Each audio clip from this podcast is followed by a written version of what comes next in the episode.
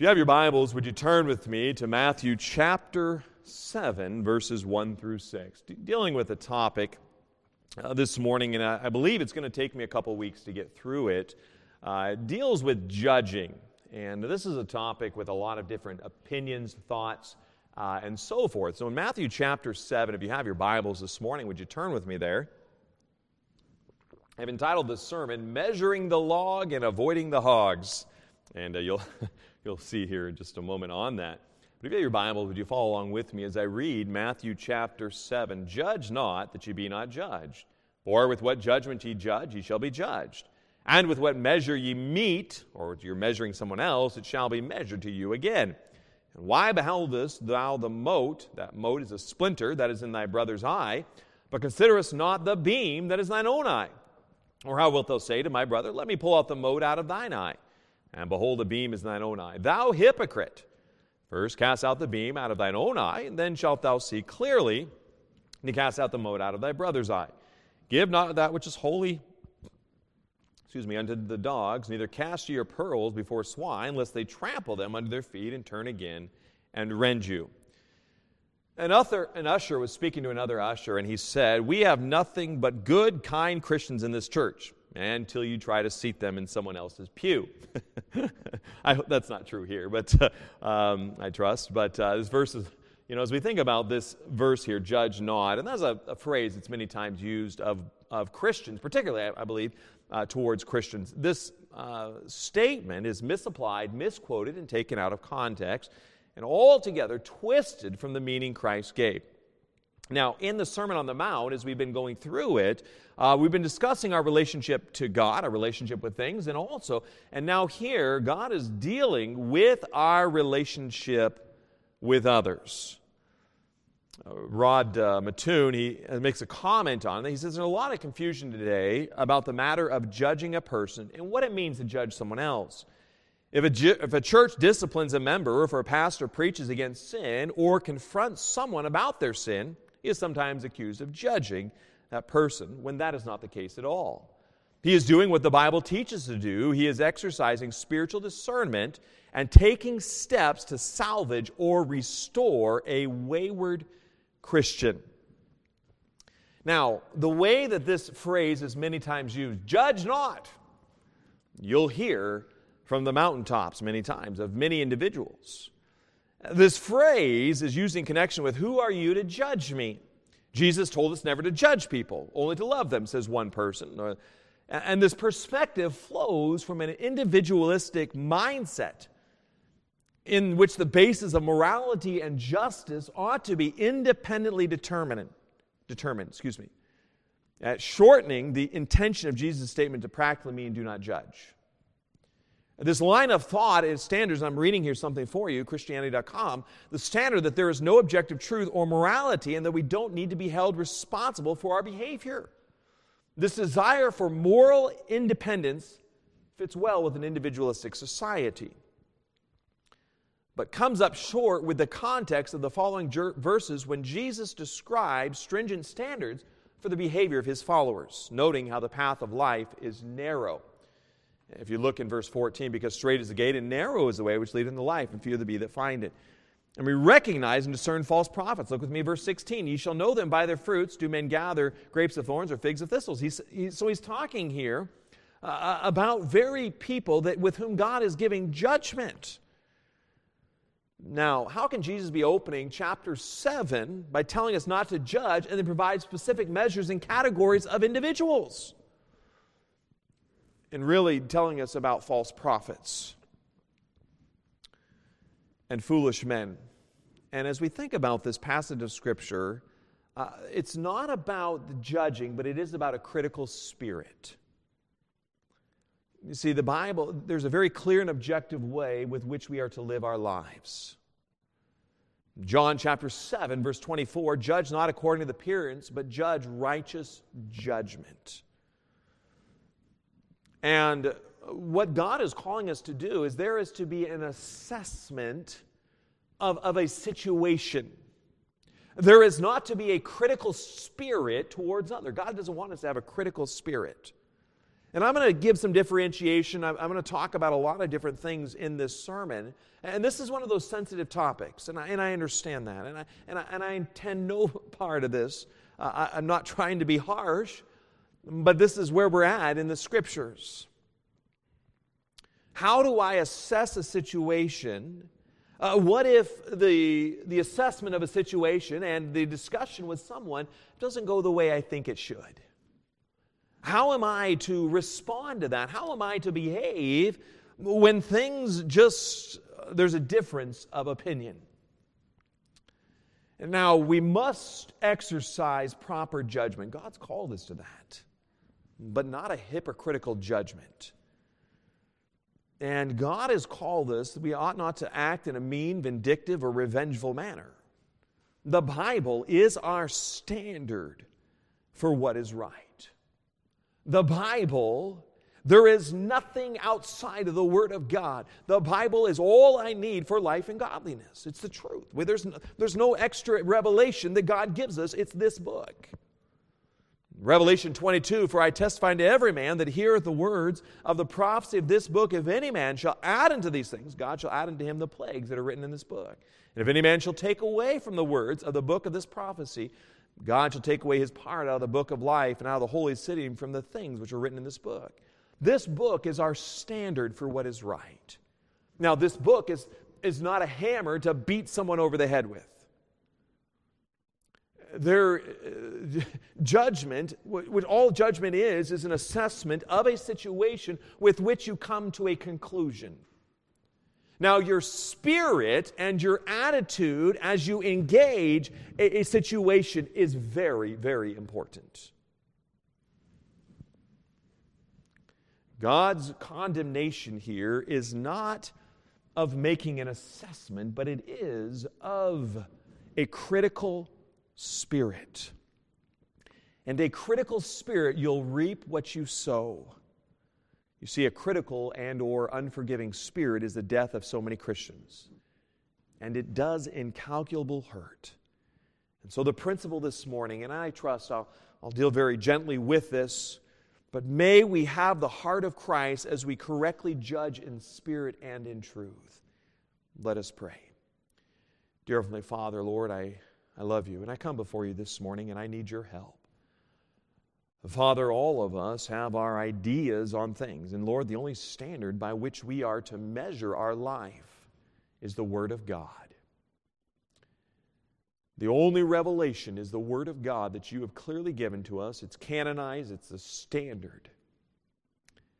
And Father, I pray today as I preach your holy word, every word that I speak, Lord, I pray that it would be accurate, precise, and Father, that I would not say anything against what your word teaches.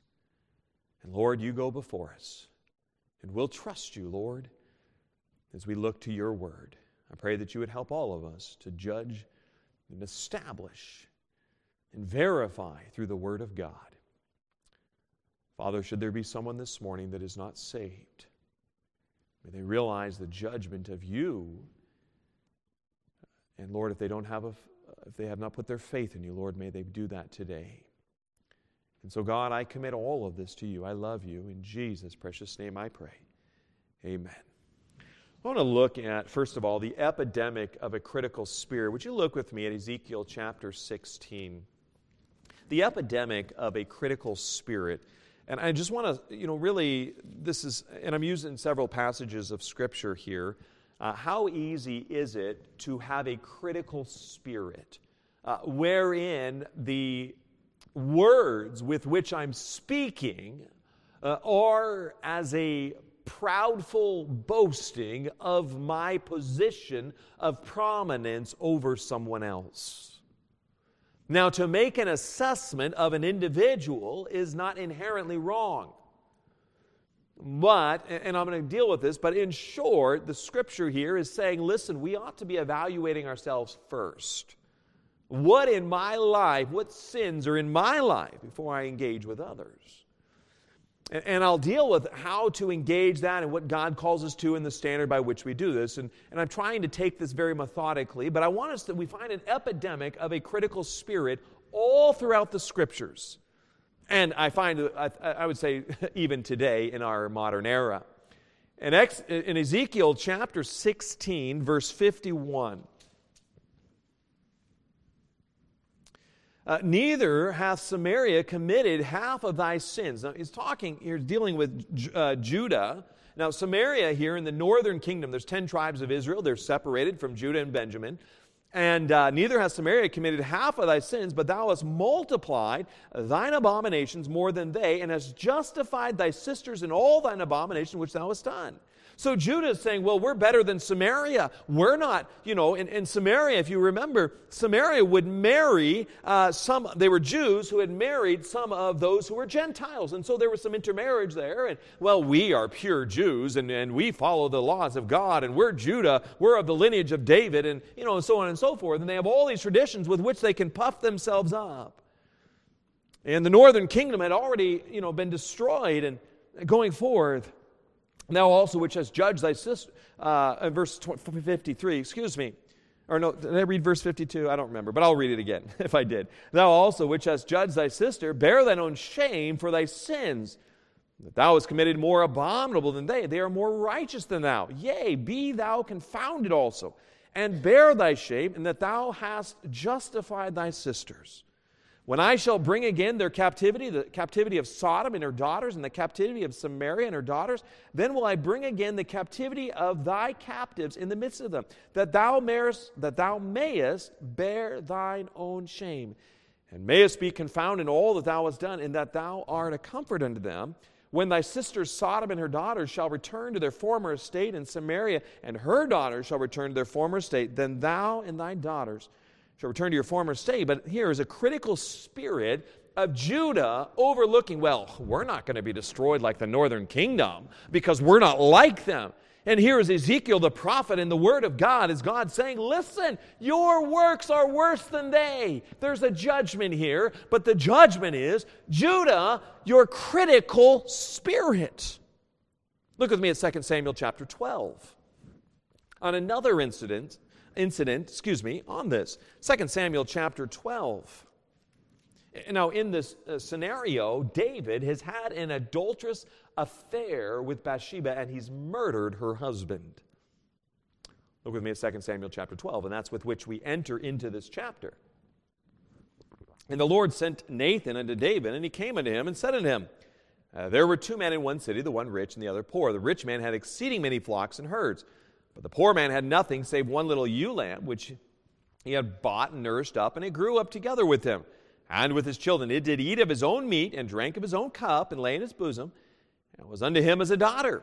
And there came a traveler unto the rich man, and he spared to take of his own flock and of his own herd to dress for the wayfaring man that was come unto him, but took the poor man's lamb and dressed it for the man that was to come. And David's anger was greatly kindled against the man. He said to Nathan, As the Lord liveth, the man that hath done this thing shall surely die. And he shall restore the lamb fourfold because he did this thing and because he had no pity. And Nathan said to David, Thou art the man. And thus saith the Lord God of Israel I anointed thee king over Israel, and I delivered thee out of the hand of Saul, and I gave thee my master's house and thy master's wives into thy bosom, and gave thee the house of Israel and of Judah. And if that had not been too little, I would moreover have given to thee such and such things. Wherefore hast thou despised the commandment of the Lord to do evil in his sight? Thou hast killed Uriah the Hittite with a sword, and hast taken his wife to be thy wife, and hast slain him with the sword of the children of Ammon. Now therefore the sword shall never depart from thine house, because thou hast despised me and hast taken the wife of Uriah the Hittite to be thy wife. Here is a critical spirit. David, Nathan comes to him, tells him about this rich man that takes this poor man's singular lamb to eat it. And David's incensed. David's a shepherd, not realizing that he had taken a man's wife to be his wife and killed the man. There's a critical spirit towards others without an assessment of his own personal wrongdoing. And realize in Psalm 51, as David pours out his heart to God, hide thy face from my sins and blot out all my iniquities. Created me a clean heart, O God, and, and renew a right spirit within me. Cast me not away from thy presence, and take not thy Holy Spirit from uh, from me. Restore unto me the joy of thy salvation. Uphold me with thy free spirit. Then will I teach transgressors thy ways, and sinners shall be converted unto thee. And the fact is, here in David in Psalm 51, he's bearing the shame. Ezekiel talked about a shame as they were there in their critical spirit. Now, as we come to our passage of Scripture here, and we find this, you'll find this all throughout the Scriptures. You'll find this all throughout our world uh, of a critical spirit, quick to harm others with our words and yet slow to look at ourselves. And uh, I will talk more on that. But the idea of judge here is to judge, a past judgment upon, or express an opinion about. Now, as Jesus says, judge not, this is an imperative, it's a command with a very forceful emphasis. It is binding upon our will, it's, it's, it's a strong statement. But what is really the meaning of this passage of Scripture? You know, find it with me in Matthew 7 6. Give not that which is holy unto the dogs. Neither cast your pearls before swine, lest they trample them under their feet and turn again and rend you. The verse is not speaking in regards, to don't speak anything offensive. Because in verse 6, he's speaking about people with whom would be categorized as dogs and hogs. It's obviously, you know, and so there's a discernment, there's a consideration. God's command here is don't, the, the, God's command here is not a judgment by the civil courts. But we understand that if we get in trouble with the law, then in Titus 3:1, put them in mind to be subject to principalities and powers, to obey magistrates, to be ready to every good work, to speak evil of no man, to be no brawlers, but gentle, showing all meekness unto all men. So he's saying, don't speak evil. Hebrews 13, 17, obey them that have the rule over you and submit yourselves. For they watch for your souls, that they must give account, that they may do it with joy and not with grief, for that is unprofitable for you. And 1 Peter 2, submit yourselves to every ordinance a man for the Lord's sake, whether it be to the king as to supreme or unto governors as unto them which are sent by him for the punishment of evildoers. So again, he's not talking about a judgment by the civil magistrates, by justices, if you would. Here's another thing those who would say to a Christian, don't judge, and, and yet our world judges all the time. There's a critical spirit towards someone that wants to serve Jesus. Essentially, this idea of judge not is don't accuse me of wrong or don't offend me or make me feel sad for my wrong actions.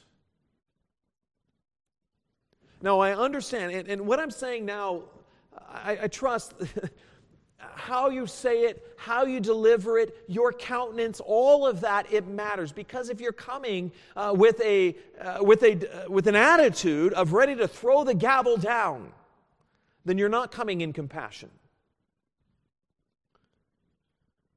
So that's not what I'm, I'm not talking about, you did what, blah, blah, blah, and you know, you just spew out all of them, you know.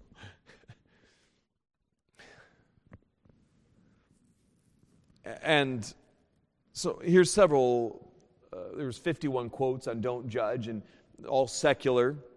And I'm not reading all 51, I'll read several of them, and how the world judges today. The world tells us don't judge. And yet, there's always criticism. There's a critical spirit towards us, Criti- towards people in general. When someone judges you, it isn't actually about you, it's about them and their own insecurities, limitations, and needs. Now, if someone is in a trade or you're playing a sport and the, and the coach says, listen, if you follow this fundamental principle of saying you're playing hockey, if you follow this fundamental principle of how to use your stick and, and how to, you know, move your skates, I'm not a hockey player, so I'm very uh, ignorant on that. But if the, the coach is giving you some instructions because of his years of experience, he's making a judgment, but it's for your correction and your betterment. If you're in education, you're teaching and maybe you're giving correction, so you're making some sort of assessment of a lack of uh, actions on a particular person's behalf with which you want to correct and improve that person. Judging one person, judging others makes us blind, whereas love is illuminating. By judging others, we blind ourselves to our own evil and to the grace which others are just as entitled to as we are. And we are entitled to grace, but if I see someone going to jump off a cliff, I'm going to try to stop them. Because that's a, that's a direction that is harmful to that individual. If someone goes to the bridge to jump from the bridge, I'm hoping someone would try to stop them because that jump is very destructive and hurtful.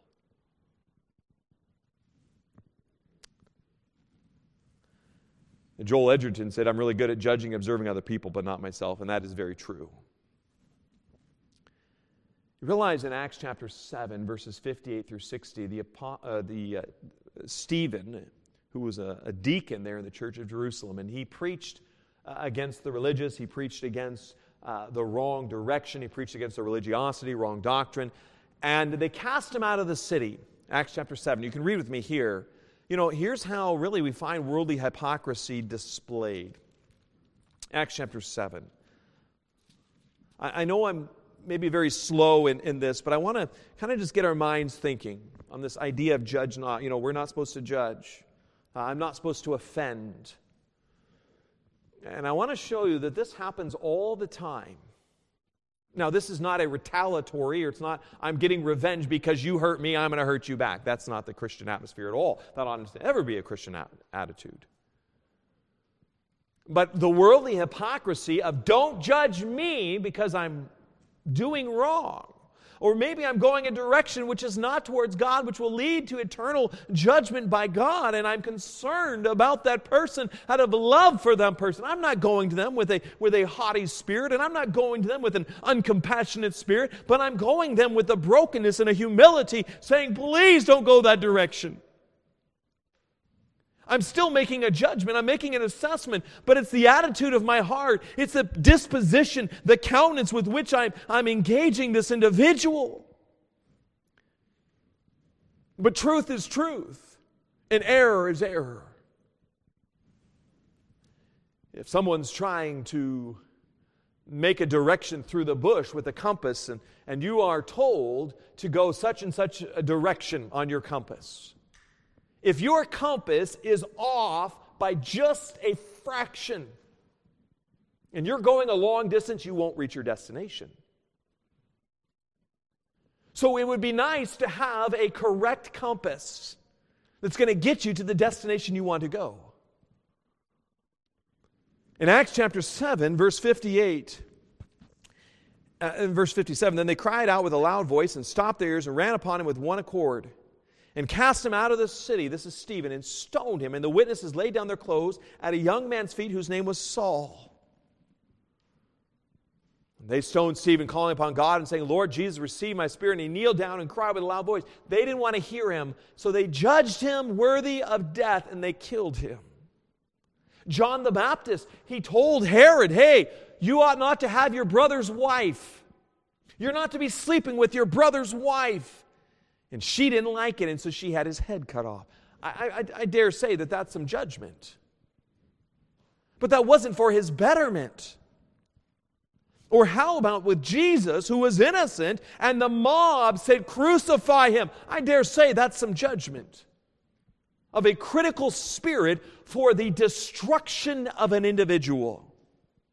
In Acts chapter 19, Paul was preaching, and there the people came against him, saying, You know, they came, great as Diana the Ephesians. He preached against the idolatry of the city they were in and, and the pagans. He upset them, and they wanted, they cast him out, or they wanted to destroy him. I mean, the, the idol makers were like, Hey, our whole business is going to be destroyed if we let Paul preach.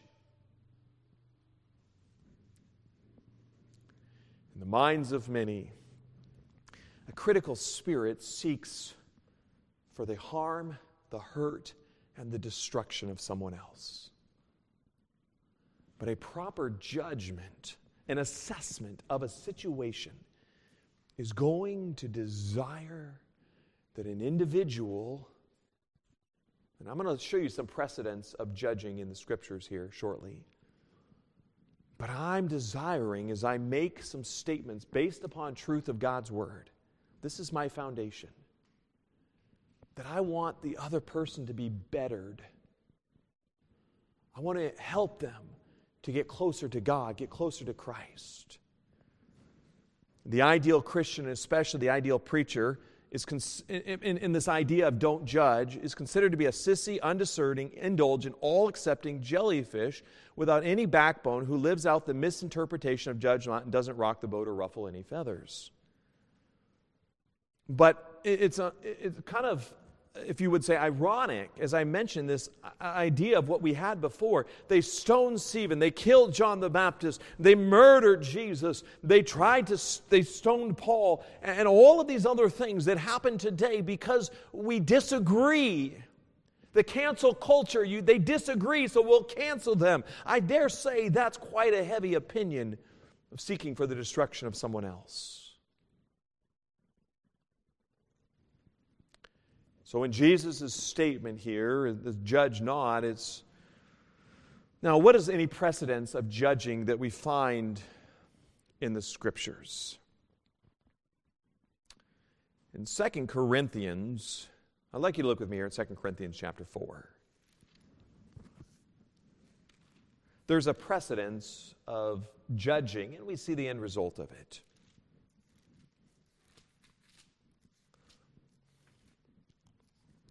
2 Corinthians chapter 4. If I'm giving out truth for uh, to throw a hammer down, to beef up my own pride, then that's a critical spirit. And that is destructive. But if I'm putting truth out that the other individual would correct a wrong direction, then there's something here. Look at me at 2 Corinthians chapter 4, verses 3 and 4. But if our gospel be hid, it is hid to them that are lost, in whom the God of this world hath blinded the minds of them which believe not, lest the light of the glorious gospel of Christ, who is the image of God, should shine unto them.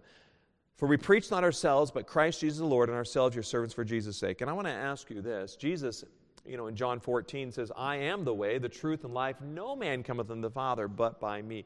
That's a very singular focus. That's a very singular path. And so and he said, if our gospel is hid, so we've got to reveal the gospel.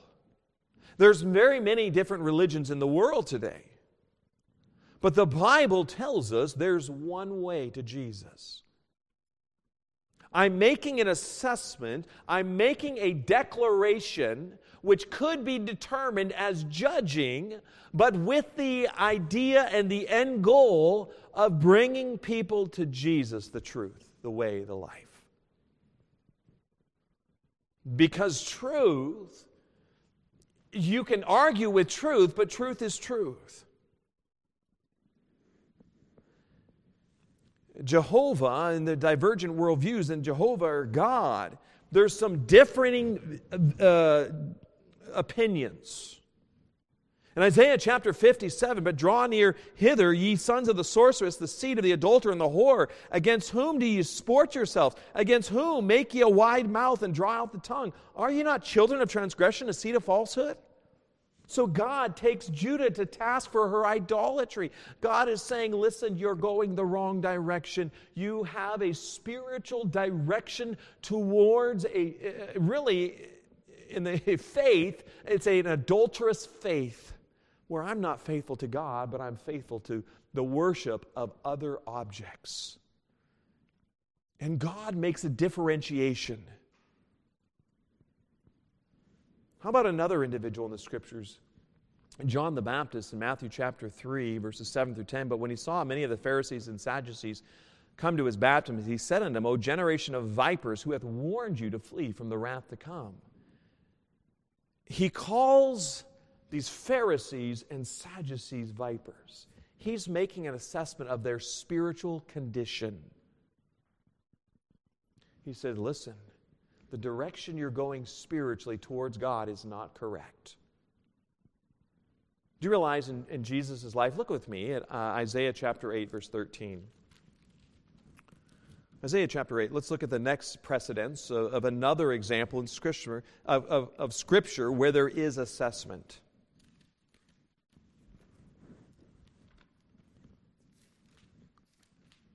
I mean, John the Baptist, he didn't hold back because he realizes these Pharisees and Sadducees, if people follow the teachings of the Pharisees and Sadducees, they will not get to God.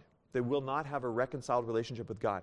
They will not reach heaven because there is wrong and errant doctrine. So there is an assessment given. And these men were very filled up with pride and arrogance. John the Baptist would call them vipers. I dare say that that's some sort of judgment. But he wants to warn the people these people are dangerous. There's the end goal of the, for the betterment and the benefit of others.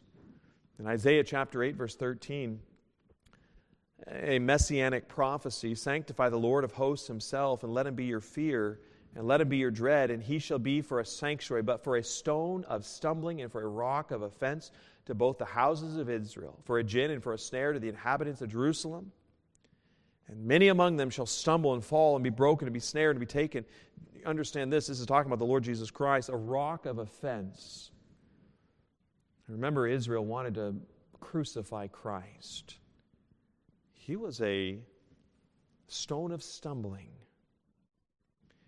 In Matthew chapter 6 2, 6 5, 6 16, Jesus calls these Pharisees hypocrites. In Matthew chapter 7, Jesus is speaking of hypocrisy. You're saying one thing and doing another, and this critical spirit. I want you to look with me at Matthew chapter 10. Christian, you must be fully persuaded in your own mind upon the Word of God. This is our standard for what is right. And hence, there's always an emphasis here in this church upon doctrine because doctrine is the standard by which I'm evaluated by God. In Matthew chapter 10, verse 32 through 38, Whosoever therefore shall confess me before men, him will I confess also before my Father which is in heaven. But whosoever shall deny me before men, him will I also deny before my Father which is in heaven. Think not that I'm come to send peace on earth. What? Huh? I'm not come to send peace, but a sword, for I'm come to set a man at variance against his father, the daughter against her mother, and the daughter in law against her mother in law. And a man's foes shall be they of his own household. He that loveth father or mother more than me is not worthy of me, and he that loveth son or daughter more than me is not worthy of me, and he that taketh not his cross and followeth after me is not worthy of me. Following Christ is a statement I'm going to follow Jesus before I follow my family. It's Jesus first because it's who Jesus is. And Luke chapter 12 is a parallel passage with this as a cross reference, Luke 12, 51 through 53. Jesus says there's going to be divisions. So, this idea of judge not and don't offend and don't create uh, any problems, this is not according to God's word. So, if someone says don't judge, the world naturally judges. I mean, by the very fact they're saying don't judge, they're making a judgment that you're judging them. That you're making an assessment of that something uh, is maybe not right. Now, it could also be just uh, and your hypocrisy and your critical spirit. Sometimes, when we are doing wrong, we want to blame others to make ourselves feel good. And that's what Jesus is speaking against. That's the hypocrisy. And Jesus would call these religious rulers generation of vipers, Matthew 12 34. Hypocrites, Matthew 15. Look with me in Matthew 15, verse 11. Is it ever right to offend? Now, as I'm teaching this and preaching through God's word, please don't think, oh, well, pastor's teaching, we can judge, so now I can, ah. Yeah. I'm not teaching that at all. Because the attitude I'm approaching a situation ought to always be, as the scriptures always tell us, in humility. Pride is an abomination to God, as Proverbs tells us. Okay? And that's a critical spirit. But if I'm going to, you know what? You're going to have people that are going to disagree with you. You might offend people. But make sure in your offense you're standing not only in truth, but you're acting in truth. It's how you del- it's what you believe, but it's also how you deliver the message. The deliverance of the message really does give an indication of the condition of your heart. In Matthew 15, verse 11, not that which goeth into the mouth defileth a man, but that which cometh out of the mouth, this defileth a man. Then came his disciples and said to him, Knowest thou that the Pharisees were offended after they heard his the saying? That word offended there is to shock through word or action, to give offense to, to anger, to shock. And Jesus did offend them. In verse 13, but he answered and said, Every plant which my heavenly Father hath not planted shall be rooted up. Let them alone. They be blind, leaders of the blind. If the blind lead the blind, both shall fall into the ditch. Jesus is saying, Friend, these religious leaders are leading you down a direction which is disastrous. The blind are leading the blind he's making an assessment on the spiritual state of these individuals.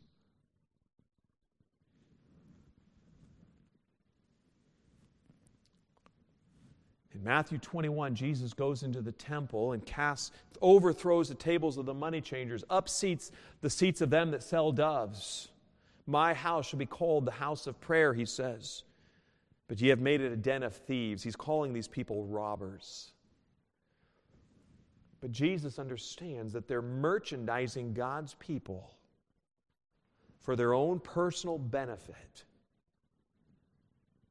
So Jesus is making a judgment, if you would, a, an assessment, a discernment.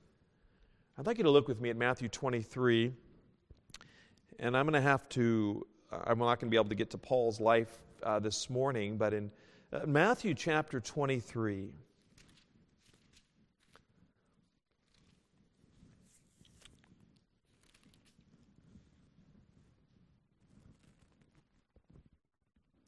Matthew 23, verse 12.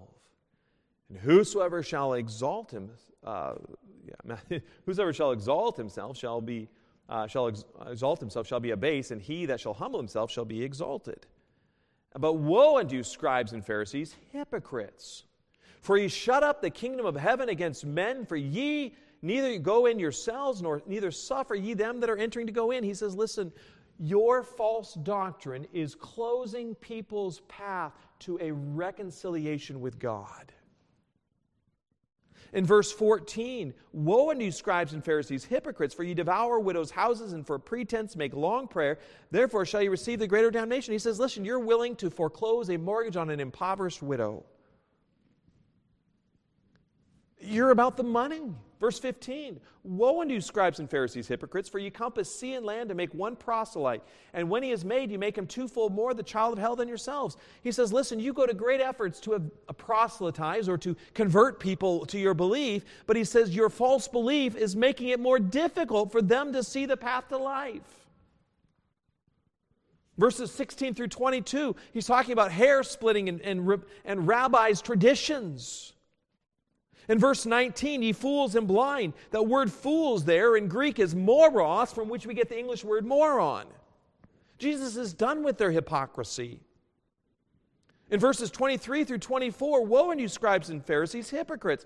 For you pay tithe of mint and anise and cumin and have omitted the weightier matters of the law judgment, mercy, and faith. These ought ye yet have done, and not to leave the other undone. Ye blind guides, which strain at a gnat and swallow a camel.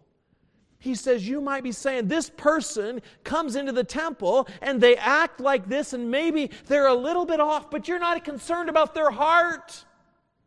They might not dress right, they might not talk right, but you're more concerned about that than you are about their heart and relationship to God. Understand, Jesus is like, these Pharisees have wrong doctrine that is hurting a lot of people.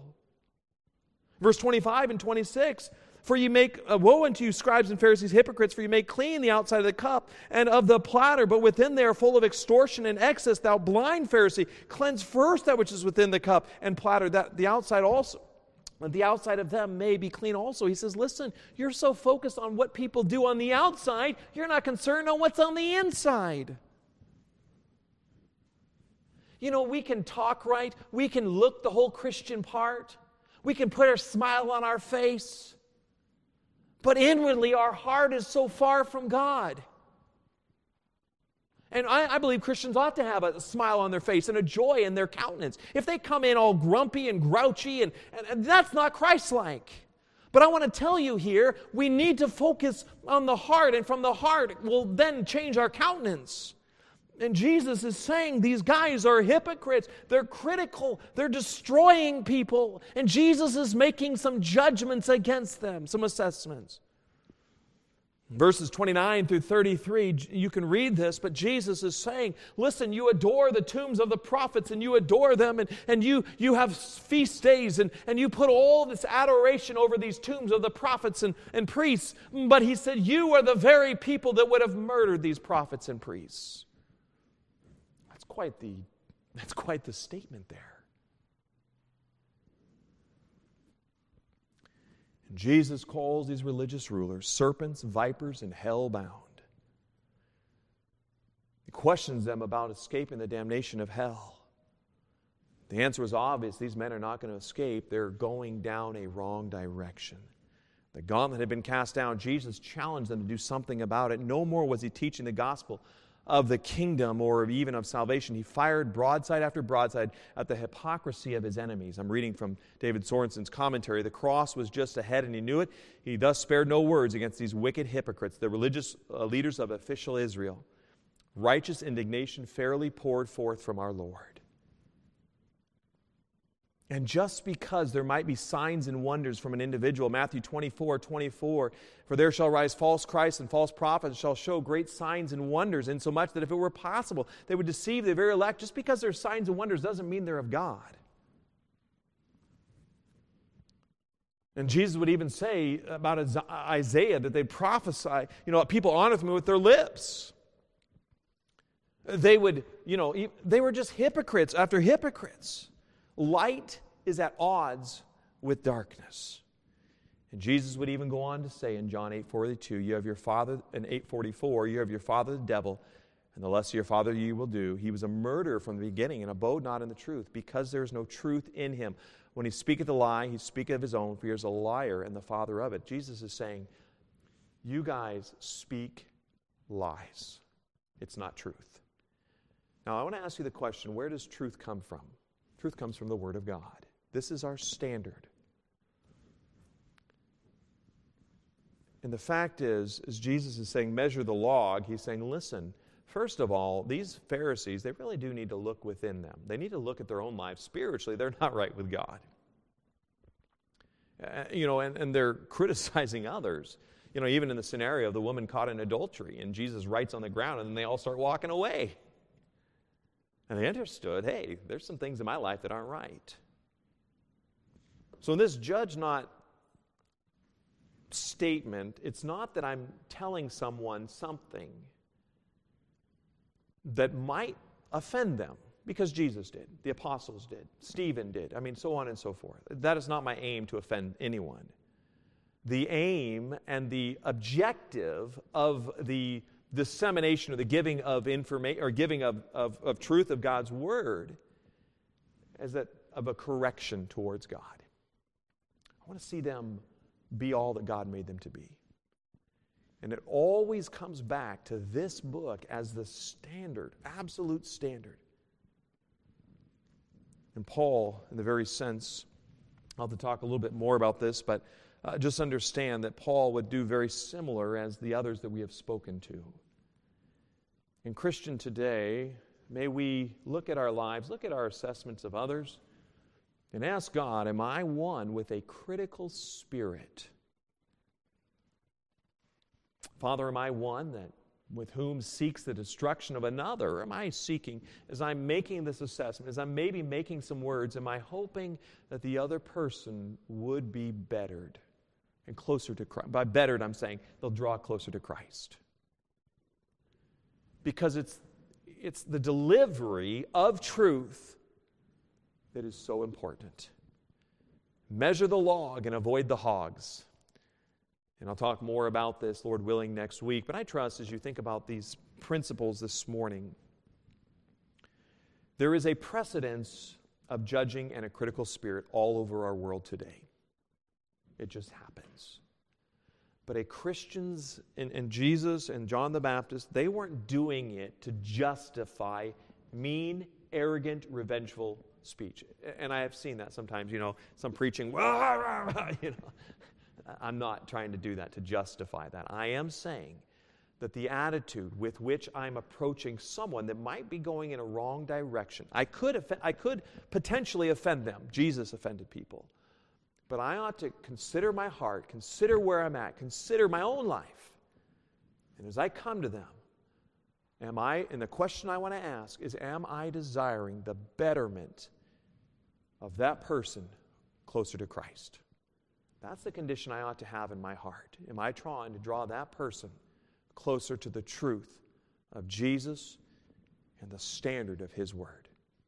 And so, as you think on these truths this morning, I trust, I know I didn't deal a lot with necessarily salvation, but you see, there is no, the, the God's judgment towards us, the default state is we're all judged sinners. We all, our default state is we will go to judgment. And Jesus came to rescue us from that.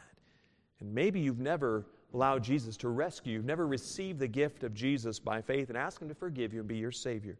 If you've never done that, I trust that you do that this morning. And, Christian, think about when I'm making statements, why am I making these statements? Is there something in my life? Am I going with a critical spirit or am I going with a proper judgment seeking the betterment of the other person? So we come to a time of invitation. If I could have Mrs. Pat come forward, please. I trust with all heads bowed and eyes closed this morning that you'd think about what has been spoken and you'd really focus on what does God say? Am I approaching life in a right manner? Is my heart right? If you're going to judge, you better understand there's going to be a judgment back on you and, and understanding is my heart right? Christian, may we push off a critical spirit, an unforgiving spirit, and embrace a desire that others would be bettered and closer to Christ. As the music plays this morning, I trust where you're seated that you would just spend some time praying and talking to God, however, the Spirit of God spoke to you this morning. And this is a time we normally do every service and opportunity to give each person to reflect on what was spoken and to consider our own lives. Lord, what is it in my life? Maybe I have a critical spirit. Uh, maybe I'm angry and frustrated with others. And I want to give them a piece of my mind. It could very well be that's a critical spirit. Jesus spoke, and John the Baptist spoke, and others spoke, but they did it realizing there's a wrong direction. There's truth that has been trampled on. And they sought for those to get right with God and understand what it's like to walk in liberty with Christ.